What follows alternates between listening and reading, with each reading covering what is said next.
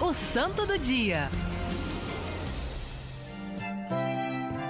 E o santo do dia de hoje, minha gente, ele se chama Antônio Maria.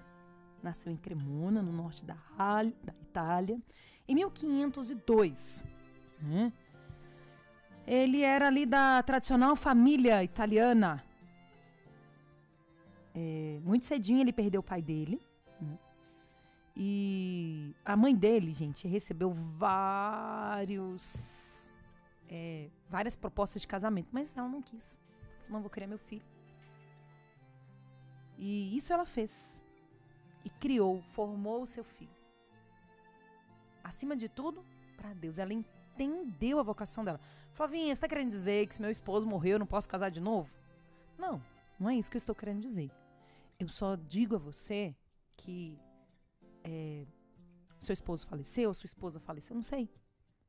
Se você está num contexto deste ou assim, que você tome cuidado com as próximas decisões da sua vida, porque você precisa pensar nos seus filhos, na sua missão. Mas e eu?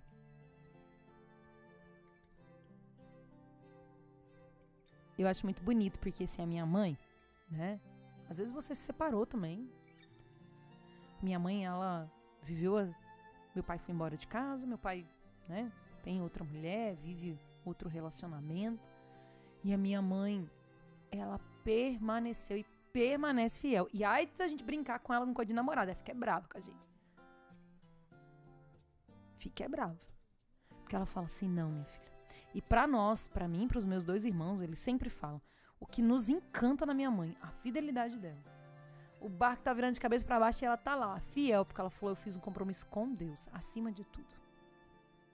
Entende? E é o que edifica o nosso coração de filhos. Porque a separação, ela já foi dolorosa demais para nós. Agora imagina se minha mãe tivesse desempenhado com um homem para um canto, meu pai com outra mulher para outro canto.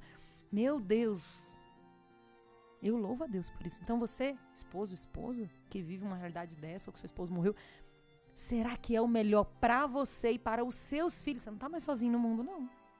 Não tá. Você tem uma responsabilidade. Você precisa pensar nisso. E essa mulher pensou, gente. E sabe o que, que resultou? Um filho que depois doou a vida ali, como profissão, ele se tornou médico, depois ele se tornou ali um apóstolo e ele cuidava não só do corpo, mas da alma das pessoas.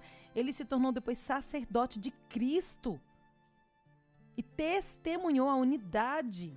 Fundou ali a congregação dos clérigos regulares de São Paulo. Com a ajuda de uma condessa, ele fundou a congregação é, das angélicas de São Paulo e criou um grupo de casais para os leigos. Ele falou assim: não, o, os moças e rapazes que são solteiros querem viver a vocação religiosa, ok, mas e os casados? O que a gente faz com eles?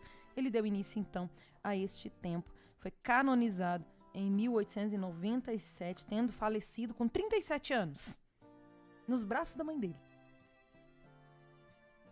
E ele também foi ali o pioneiro da pastoral familiar na história da igreja.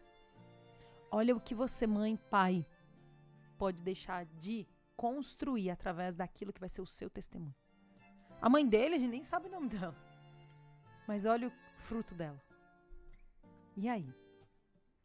O meu e o seu chamado, a Sagrada Escritura fala, vós todos sois chamados a ser santos como o Pai é santo. Lá não está escrito que o, padre Antônio, é, Antônio Maria Zacaria foi chamado a ser santos. Não, lá não tem nome de ninguém, porque tem o meu e o seu.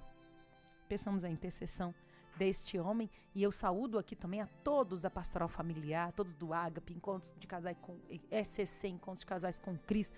Que bom, gente. Vamos voltando a fazer retiros, a fazer encontros. As nossas famílias, elas estão mesmo destruídas. E se vocês precisam de casais para pregar, para conduzir a canção nova, tem aqui casais mande mensagem, peça os casais para pregar. Se tiver encontro de namorados também eu posso ir, como casado ainda não, mas para casar, para namorados eu posso.